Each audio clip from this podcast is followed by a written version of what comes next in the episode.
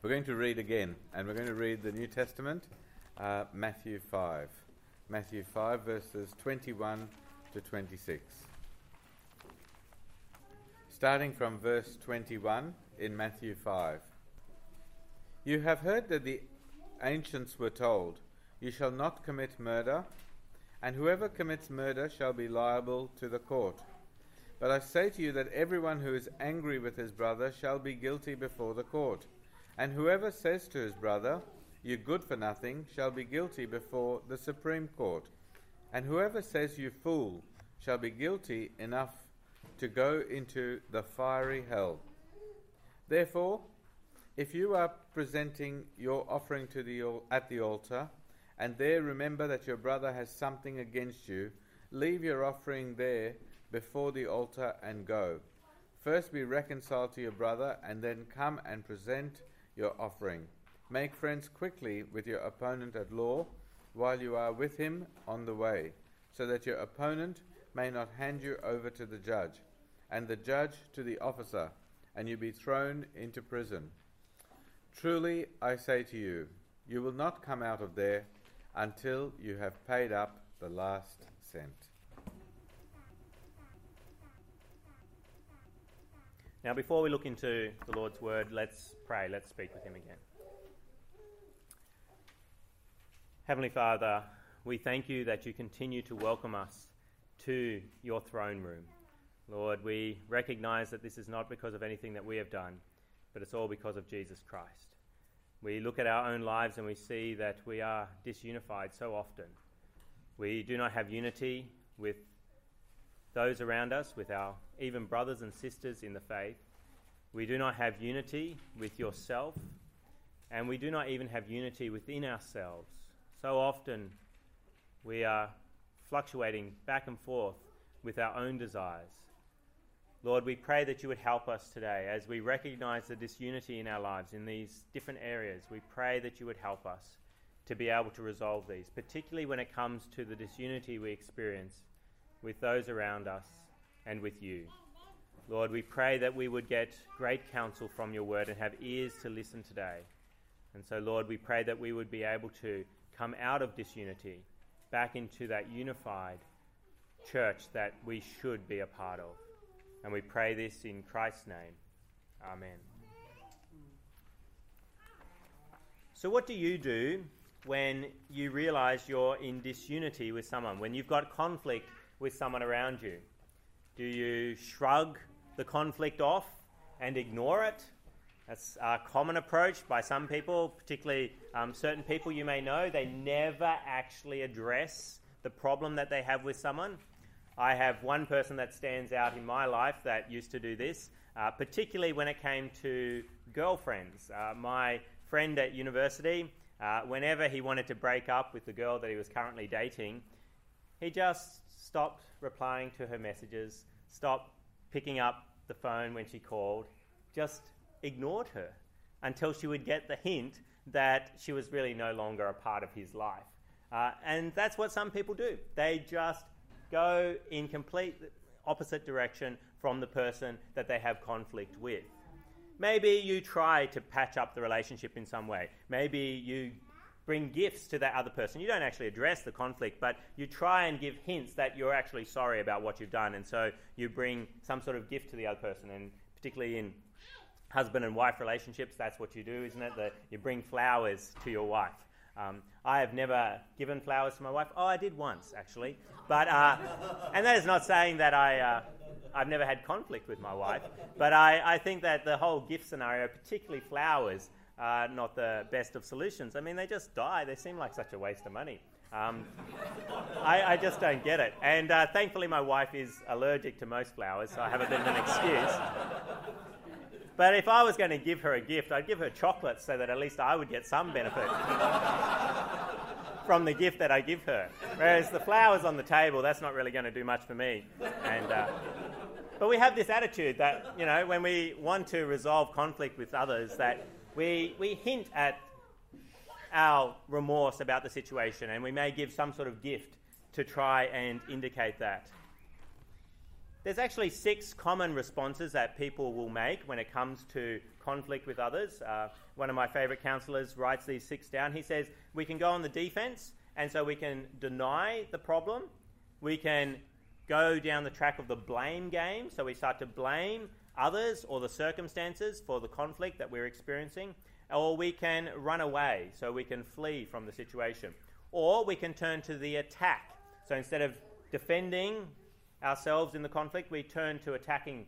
And so we can do that with put downs, so um, speaking badly about the other person uh, to their face. And this, I find, is part of Australian culture, it appears, that you know, when you've got a problem with someone, you just tell them, oh, if, it may not even be that they've done anything wrong, it may be that they've done something right, and you just feel like it's your job to bring them down a peg or two.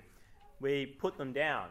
Or we gossip about them to other people. We don't say nasty things to their face, we just say them to other people about that person. Or we may even turn into attacking them physically. Um, and that's a common occurrence around the world. It May not be something that you do, but we can see it in the lives of Australians and other people of this world. The wars that are going on, they're physical conflicts, and that is where people have had an issue with someone and they've turned to violence. So, what are we to do in the situation of disunity? When we realize that we're in conflict with someone, what should we be doing? And that's what I'm going to be looking at this morning, and particularly the teachings of our Lord, uh, Jesus, when he was here on earth. He gave us some teachings in Matthew's Gospel that I find very helpful in my own life, and I've been able to put to good use in the lives of those people that I counsel as a pastor. So, what are you supposed to do when you have a problem with someone? Well, my first main point this morning is that you should consider the danger of disunity. You should consider the danger of the conflict. You can see my main points on the sheets as they've come around. The first is that we should consider the danger of disunity. If you're in denial about the danger of conflict, then you've got to stop being in denial about it. You've got to realize the ramifications of what you're doing. By being in conflict with someone, it is a dangerous situation to be in. Now, why would I say that? Well, we have to hear the words of our Lord and realize that we could be in danger of eternal destruction. Why would I say that? Well, look with me at Matthew's Gospel, chapter 5, verse 21. Matthew 5, verse 21, where Jesus says in the Sermon on the Mount, You have heard that it was said to the people long ago, Do not murder, and anyone who murders will be subject to judgment. But I tell you that anyone who is angry with his brother will be subject to judgment. Again, anyone who says to his brother, Raca, is answerable to the Sanhedrin. But anyone who says, You fool, will be in danger of the fire of hell. Jesus is saying quite clearly here that if you are angry with your brother, if you are telling your brother that he is a fool, then you are in danger of the fire of hell. Now, what is Jesus saying here? Is he teaching some sort of works righteousness? If you go around having complete peace with others, then you will go to heaven. Whereas if you go around saying you fool to people and causing fights, then you will go to hell. Well, we understand that the gospel is that it's not our works that get us into heaven, it is faith in Jesus Christ. So, what is he saying here? As he's teaching his disciples, what does he mean by this? Well, I think what he's getting at is if, if you are going around in conflict with others, saying to people, you fool, and thinking it's not a problem, you're putting into question your relationship with the Lord. If you think it's okay to have disunity with the people around you, then you are not showing a true and lively faith in the Lord. You're starting to give markers of pagan behavior. And it may be that you don't really trust in Jesus. If you're not doing what he says, then could it be that you're actually at war with God as well? And that's why you're so content to be in conflict with those around you? You're putting yourself in danger of the fires of hell when you go around having conflict with others. And so it's a serious situation you are facing. You could be subjecting yourself to eternal destruction because you don't really know God. And that is shown by the way that you're quite content to be at war with your neighbour. What's another reason why we should consider the danger of disunity? Well, the other one that we see in the scriptures is that we can destroy one another even now. We're in danger of eternal destruction, which is very serious, the most serious situation to be in. But we can also be in danger of destroying each other even now in this world. What does Jesus say in verse 25? As he continues to talk about conflict here in the Sermon on the Mount, he says in verse 25, Settle matters quickly with your adversary who is taking you to court. Do it while you are still with him on the way, or he may hand you over to the judge, and the judge may hand you over to the officer, and you may be thrown into prison. I tell you the truth, you will not get out until you have paid the last penny. This is a temporal destruction that you're bringing on your life. If you continue down this path, it may start to get very serious. You may actually be handed over to a judge, and the judge may hand you over to the prison, and you won't be getting out anytime soon until the situation is resolved. When we have conflict with those around us, it can bring great pain on us, even in this world. Not pleasant to be stuck in a prison. And if we consider the prison conditions at that time, it was even worse than what we have today. I've been into some prisons as I've been visiting people, and they're not pleasant situations. Those doors are very heavy. Uh, you aren't getting out anytime soon. I'm always thankful when I come back out that they are opening the doors for me. You don't get out unless they say you can get out. And you should watch out. If you're in conflict with others, it can get pretty serious. There's another part of the Bible that speaks about the danger of conflict, and that's Galatians chapter 5, verse 14. Galatians 5, verse 14. Turn with me there now. Galatians chapter 5, verse 14. Where Paul says, The entire law is summed up in a single command love your neighbor as yourself. That's what we're supposed to do. The entire law is summed up. If you just love everyone, you'll be fine. You'll be keeping the law. But, verse 15, if you keep on biting and devouring each other, watch out or you'll be destroyed by each other. There's that word destruction again. Watch out. If you're at conflict with those around you, you can end up destroying each other. What you're doing is biting one another and devouring each other when you're at conflict in conflict with someone. When you don't have that unity that you're supposed to have, you're hurting each other and are devouring each other. We've been uh, babysitting some rabbits at our house. You call it bunny sitting, not babysitting. Uh, someone that we know at church has gone away and uh, they have two rabbits and they left the rabbits at our house. And we let these rabbits out to hop around the backyard because it's all sealed in when we shut the gate. Uh, but then there's this problem that after you've let the rabbits out, uh, you want to get them back in to their hutch.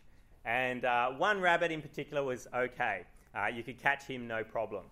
The other one, the big black one, uh, was another issue. It would run away, but you could corner it. And one time, when, when the first few times I was trying to catch this rabbit, I put out my hand to get it by the scruff of the neck. And I swear, this rabbit, it lunged at me. It didn't run away, it came for me. And I had, I, I reckon it was teeth marks. Um, my wife is a bit skeptical that rabbits don't bite, but she says it's probably claw marks. I had three scratches down my hand from this rabbit. And I have to admit, I've never eaten rabbit. but at this moment in time, I was starting to reevaluate my taste for rabbit. I was thinking, you've gone for me, now I'm going to go for you. That's what Paul's talking about. When we have conflict with one another, we want to eat the other person. Not necessarily literally, like I wanted to eat this rabbit, but we can end up in that situation where we start to devour one another. We're biting. It's, it's painful what we're doing to one another. And we can act, and this is where, if it escalates enough, people die because of something that just started small, some sort of family conflict, and it just got worse and worse and worse and people start to get devoured. Whole nations can be devoured as a result of conflict continuing to escalate. So that's what we need to remember. When we have conflict with those around us, when we're not at unity with those around us, it's dangerous. And we need to consider that. So, you consider the dangers of disunity. You realize you're in conflict with someone. What do you do in that situation? Well, that brings me to my second main point. Go to your brother or sister quickly to resolve the disunity, to resolve the conflict. Go to them quickly. And we see this taught to us in Matthew chapter 5 as well. Matthew chapter 5, Jesus tells us to go quickly to the person and resolve the conflict. Turn with me back to Matthew chapter 5, and we see in verse 23 that Jesus says, Therefore, if you are offering your gift at the altar and there remember that your brother has something against you, leave your gift there in front of the altar. First go and be reconciled to your brother, then come and offer your gift. While you're at worship, you suddenly realize you're in conflict with someone. What does Jesus say? Leave worship. Abandon the altar. You've got a gift there to offer to the Lord. You're at worship with the Lord. And he says, No, don't keep going. Go and be reconciled with your brother. Can you see the immediacy of the, the need to go and reconcile with somebody else? Don't even stop to worship. Don't go to Sunday worship thinking, I can go and worship God and still be in conflict with my brother or sister. There's no place for people at church who are all pious on Sunday but in conflict with their brothers and sisters throughout the week. Jesus says, Leave the gift, go and be reconciled, and go quickly. In verse 25, he says, Settle matters quickly with your adversary who is taking you to court. Do it while you are still with him on the way. Like, get a wriggle on. If you realize that you've got a problem with someone and it's unresolved, don't stop to worship. And as you're on the way to the courtroom, start working on things. Go quickly to them. Run to that person and resolve the issue. So we see that we are to consider the danger of disunity, and then because of that danger, we are meant to go quickly to that person. What are you supposed to do when you get to that person? Well, that brings me to my third main point point out your wrong in the disunity. The first thing you need to do is point out your wrong in the disunity. When you meet the person, you may be tempted to go on the attack and attack them with put downs, with blame game, uh, start playing that game with them, to fight with them, even physically. But Jesus counsels us when we've got a problem with someone, when we can see an issue in somebody else's life, firstly, we should resolve our own sin in the matter. And generally speaking, it always takes two to have a fight. And Jesus teaches this to us in another part of the Sermon on the Mount later on in Gen- uh, Matthew chapter 7. Matthew chapter 7. Turn with me to Matthew 7, verse 1. You know your brother has a problem with you, or you have a problem with your brother. What does Jesus tell you to do? Matthew chapter 7, verse 1 says, Do not judge, or you too will be judged. For in the same way you judge others, you will be judged, and with the measure you use, it will be measured to you. Tells you don't judge. Why? Because then you may be judged with the same measure. So that should put a bit of caution on us to go around telling other people what they've done wrong because they can then tell us. And what does he then say in verse 3? Why do you look at the speck of sawdust in your brother's eye and pay no attention to the plank in your own eye? How can you say to your brother, Let me take the speck out of your eye, when all the time there is a plank in your own eye? You hypocrite! First take the plank out of your own eye, and then you will see clearly to remove the speck from your brother's eye. Jesus clearly wants us to remove specks from our brother's eyes. He doesn't say, don't take specks out of people's eyes. He wants us to resolve problems that are going on in other people's lives, and particularly if they've got it with us. But we need to clean our side first before we start addressing the issue in the other person's life. We need to clean up our own mess before we start taking those specks out of the other person's eyes. And sometimes it may even be just you've got a speck in your eye and they've got a plank in their eye, but that still applies. You still get rid of that speck. We need to clean both sides up. Kind of like when we clean our house windows. That's the job that falls to me. And I look out the window and I see that it's dirty. And I consider, oh, the dirt is all the raindrops that have come and the dirt that's got mixed up with the rain. And so if I clean the window, all I need to do is clean the outside of the window. And I did that the first few times, and it's still a bit dirty. It's because the inside is dirty too. I think I'm a very clean person. The other people in the house are very clean people. We haven't dirtied the window in any way. But then you start to see nose smudges that are on there and little fingernail marks, not, uh, not fingernails, but little fingerprints that are there. We've dirtied up the inside as well, and we need to clean both sides. And when I clean the window, I've learned that I meant to clean the windows from the inside first because the cloth then uh, doesn't get as dirty on the outside, and then you bring the dirt in if you're cleaning. But this, the same principle applies, I think, that we need to clean up inside first, as well as cleaning the outside. And this happens when I've seen people have conflict with one another. This really works, this advice of Jesus. I put it into practice in my own life and I put it into practice in other people's lives as well. I've had a whole family have all kinds of issues with one another. And I've sat them down. I said, We're going to work things out.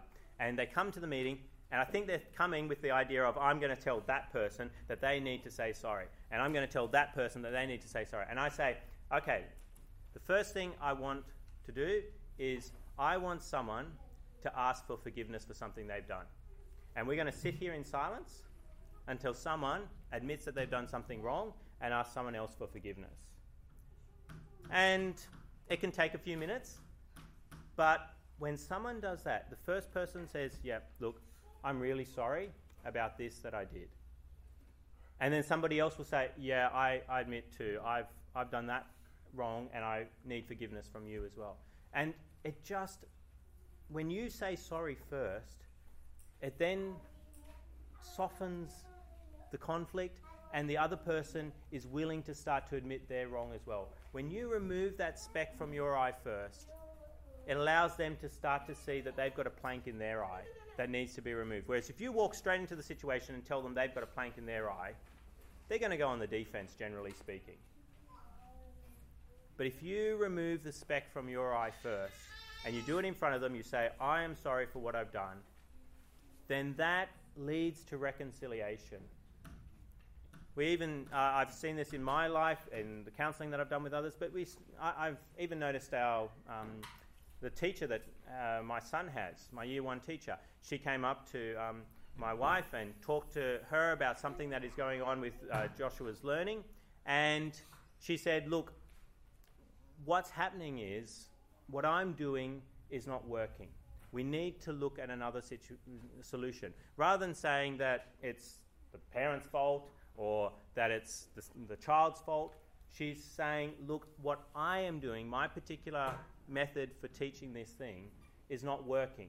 We need to come up with another solution. And so she's recognized that if she admits that what she is doing isn't working, then it can be resolved so much more easily. She's admitting some fault there. Now, I think she's a great teacher, uh, but she's recognized that this is the best situation, this is the best way to address a problem is to not blame the parent, not blame the child, blame herself, and then we can move forward. And that's what we need to do as well. When you have a problem with someone, consider the danger of it.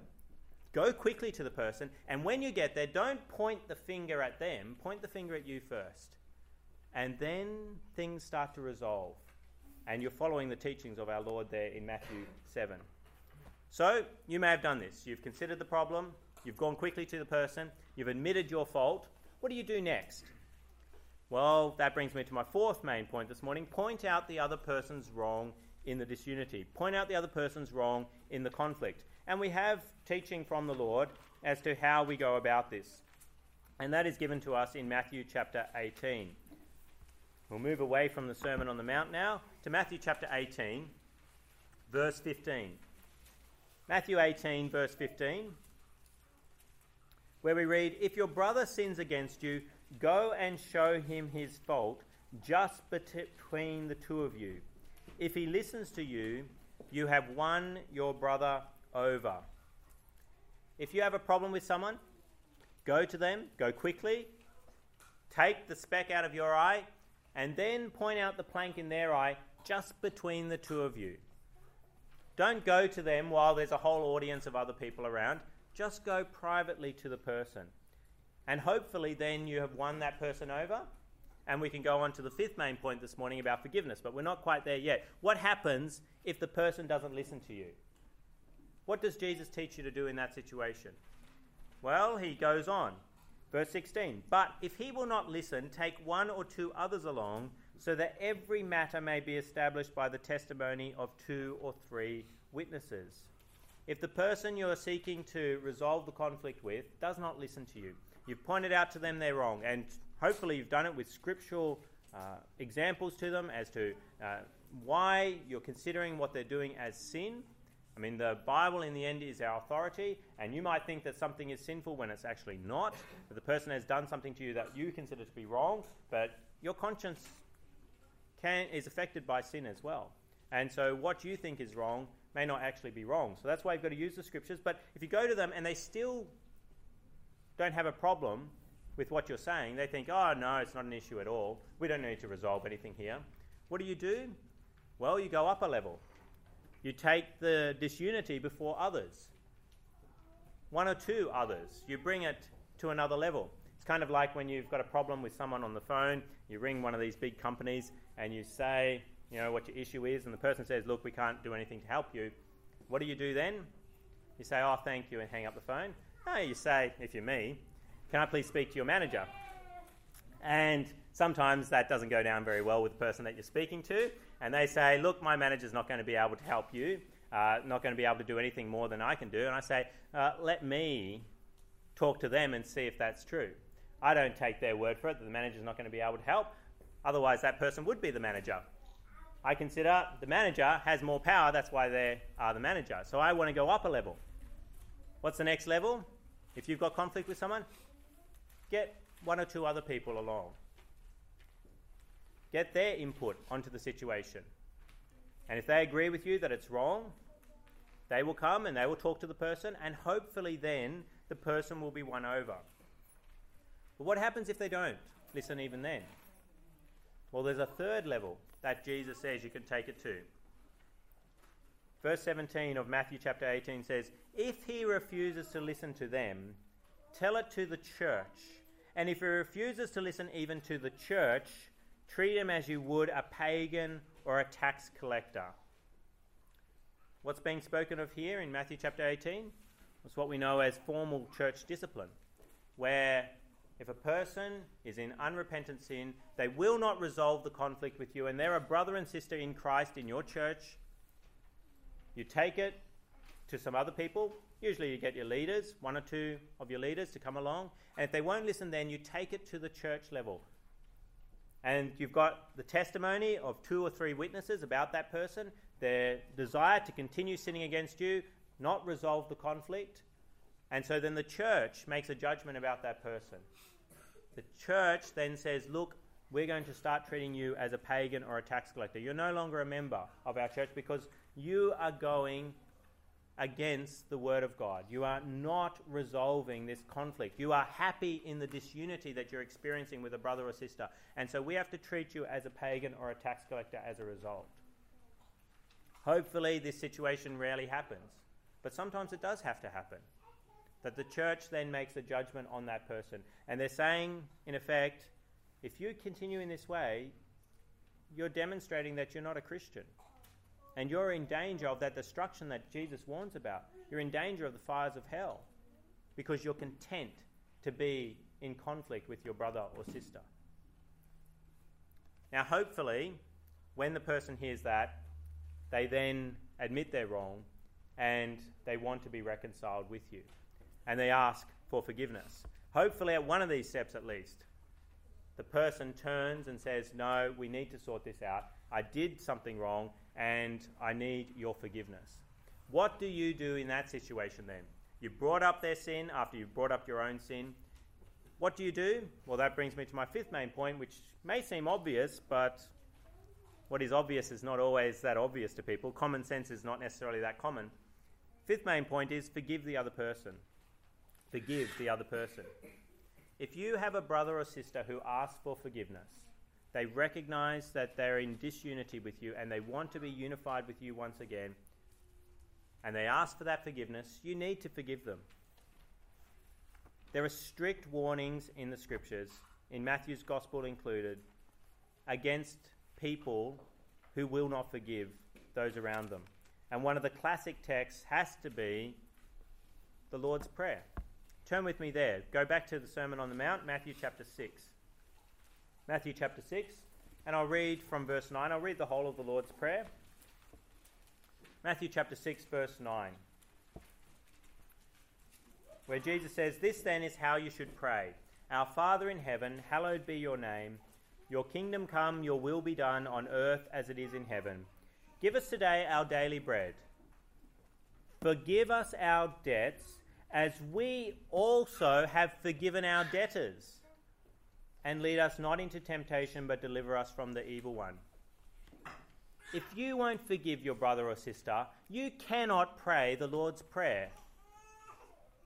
You might be able to pray it hypocritically, but you can't pray it seriously and mean it. You can't pray Verse 12, forgive us our debts as we have also forgiven our debtors, because it's not true. You can't ask God to forgive you your debts because you haven't forgiven your debtors. And it's amazing that the one line in the Lord's Prayer that Jesus expounds on happens to be that line. What does he say in verse 14 and 15? We know the Lord's Prayer so well, but do you know what comes immediately after the Lord's Prayer in Matthew chapter 6? Verse 14 says, For if you forgive men when they sin against you, your heavenly Father will also forgive you. But if you do not forgive men their sins, your Father will not forgive your sins. What's Jesus saying here? Is he teaching works righteousness? That if we forgive those around us, then he will forgive us. No, we understand that the scriptures teach us that we're saved by faith. What is he teaching here? He's saying that if you are someone who cannot forgive your brother and sister for what they've done to you, then you're demonstrating that you don't know what it is to be forgiven by God. You do not have the marks of a true Christian. A true Christian knows how much God has forgiven them. And so there's no problem for them to forgive others. This is brought out so clearly in the parable that Jesus tells about the um, unmerciful servant. Turn with me to Matthew chapter 18. Matthew 18. I love this parable because it just so clearly demonstrates the human heart. We do not like to forgive others. Matthew chapter 18, verse 21. When Peter comes to Jesus and he asks, Lord, how many times shall I forgive my brother when he sins against me? Up to seven times? Jesus answered, I tell you not seven times, but 77 times. And then he says, Therefore, the kingdom of heaven is like a king who wanted to settle accounts with his servants. As he began the settlement, a man who owed him 10,000 talents, and that's an extraordinary amount of money. Okay, that's huge. 10,000 talents was brought to him. Since he was not able to pay, the master ordered that he and his wife and his children and all that he had be sold to repay the debt. The servant fell on his feet before him. Be patient with me, he begged, and I will pay back everything. The servant's master took pity on him, cancelled the debt, and let him go. But when that servant went out, he found one of his fellow servants who owed him a hundred denarii, which is not much at all. He grabbed him and began to choke him. Pay back what you owe me, he demanded. His fellow servant fell to his knees and begged, Be patient with me, and I will pay you back. But he refused. Instead, he went off and the man had the man thrown into prison until he could pay the debt. When the other servants saw what had happened, they were greatly distressed and went and told their master everything that had happened. Then the master called the servant in. You wicked servant, he said, I cancelled all that debt of yours because you begged me to. Shouldn't you have had mercy on your fellow servant just as I had on you? In anger, his master turned him over to the jailers to be tortured until he should pay back all he owed. This is how my heavenly Father will treat each of you unless you forgive your brother from your heart.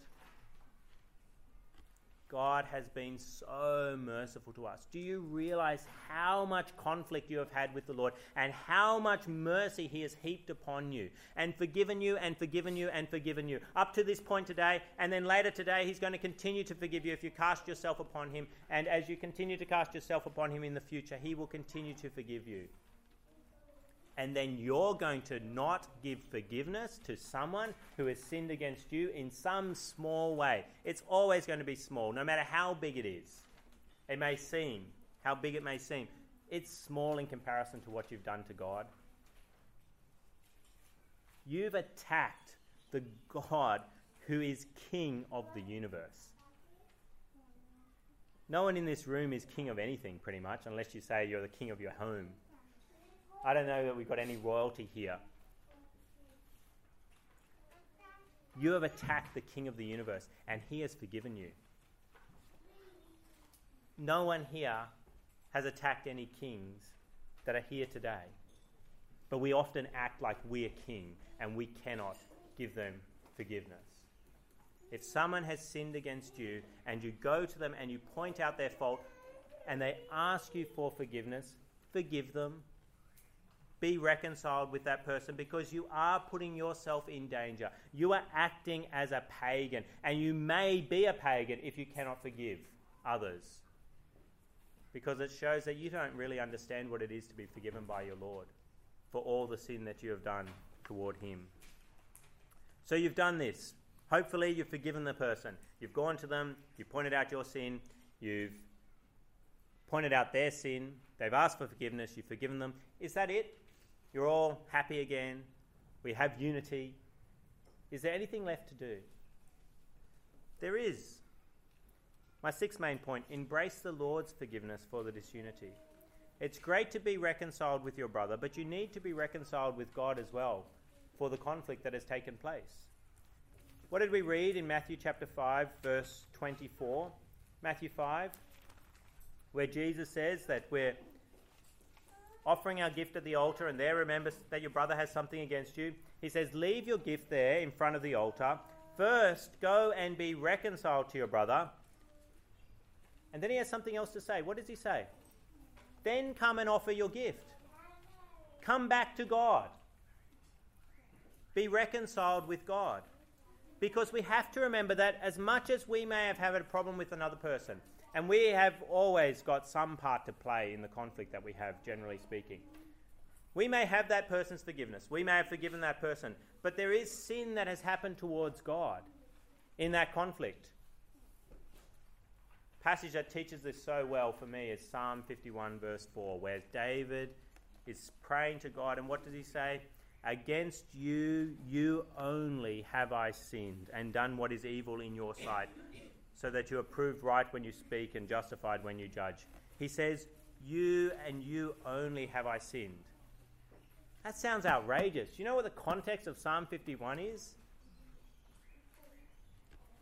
David has slept with another man's wife, gotten her pregnant, Bathsheba, and then has ordered the murder of Bathsheba's husband. And he didn't even have the guts to do it himself. He used deception to make it happen in battle.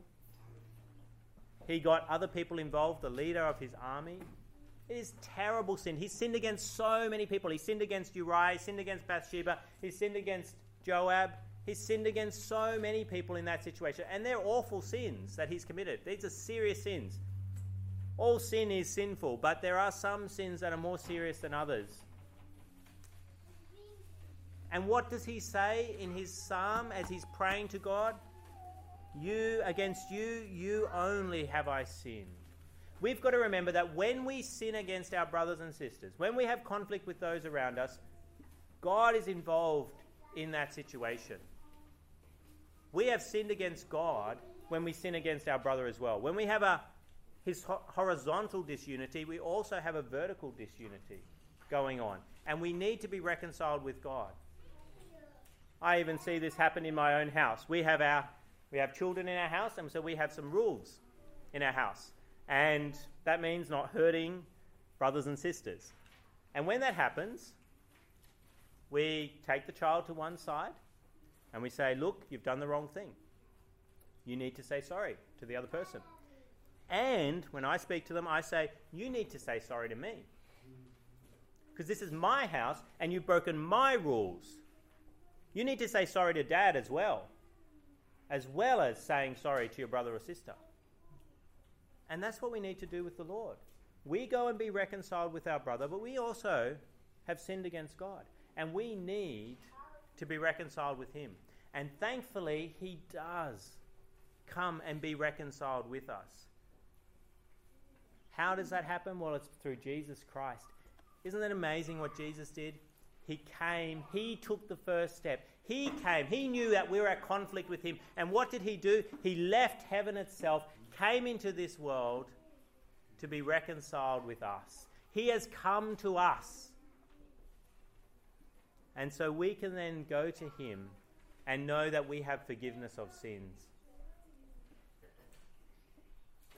Conflict with our brother and sister is serious. We can destroy ourselves, we can destroy them. But it's also serious because of our relationship with God has been torn as well. But the gospel is that if we come in faith to God, we can have reconciliation with Him. And so then we should accept that offer that He has made of forgiveness of sins. So, what do you do when you're in conflict with someone? When you recognize that you're not unified with people as you should be? Don't delay. Go confess your wrong, point out their wrong in the situation, and then forgive.